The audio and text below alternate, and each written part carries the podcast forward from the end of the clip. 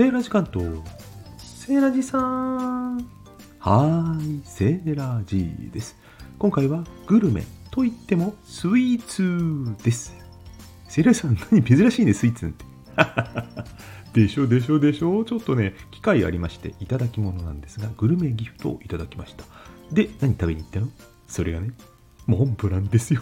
あれ？セーラーさん嫌いって言ってなかった？あの、あんまり好き好んでは食べないんですけども、一つだけ、あの、栗のモンブラン。うん。あの、さつまいもペーストじゃなくて、栗っぽいモンブランは実は好きなんですよ。っていうのも、その栗っぽいモンブランを初めて食べたお店に再び行ってまいりました。何十年ぶりだろうっていう感じなんですけども。で、どこなの？じらせないで教えてよ。はい、えじらしは終わりです。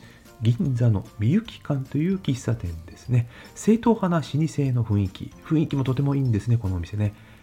大通り沿いの窓際の席に座ると外からも丸見え中からも通行人が丸見えという丸見え露出プレイみたいなお店なんですけども何言ってんのセイライさんお茶の話でしょはいそうですそうですお茶の話で今回は普段私コーヒーを飲むんですけどもここはやっぱり紅茶だろうということでしかも普通の紅茶ではなくアプリコットピーチティーっていうのを頼みました。うん酸味があって美味しかったです。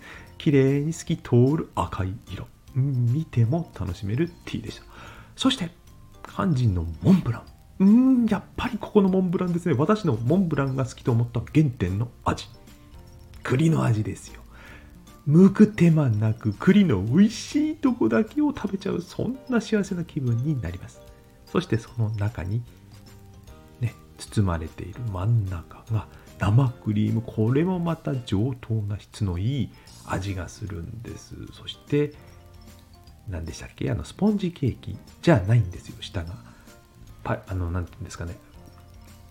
ムース状の硬いサクサク生地の上に生クリームが乗っていてその周りを和栗のねクリーム。クリームっていうんですか？これわかんない。ん だ名前が表現が私スイーツ苦手なんで出てこないんですけども覆われているというね。全部3つ重ねて8食べてもいいしそれぞれ味わっても美味しいモンブランでした。はい。モンブラン美味しいと思ったことない方もし私のようにいらっしゃいましたらここで一度食べてみることをお勧めします。もちろんモンブラン好きの方にもお勧めできます。今回は銀座みゆき館の和栗のモンブラン紹介させていただきました。それでは皆様良いティー日和を。バイバイ。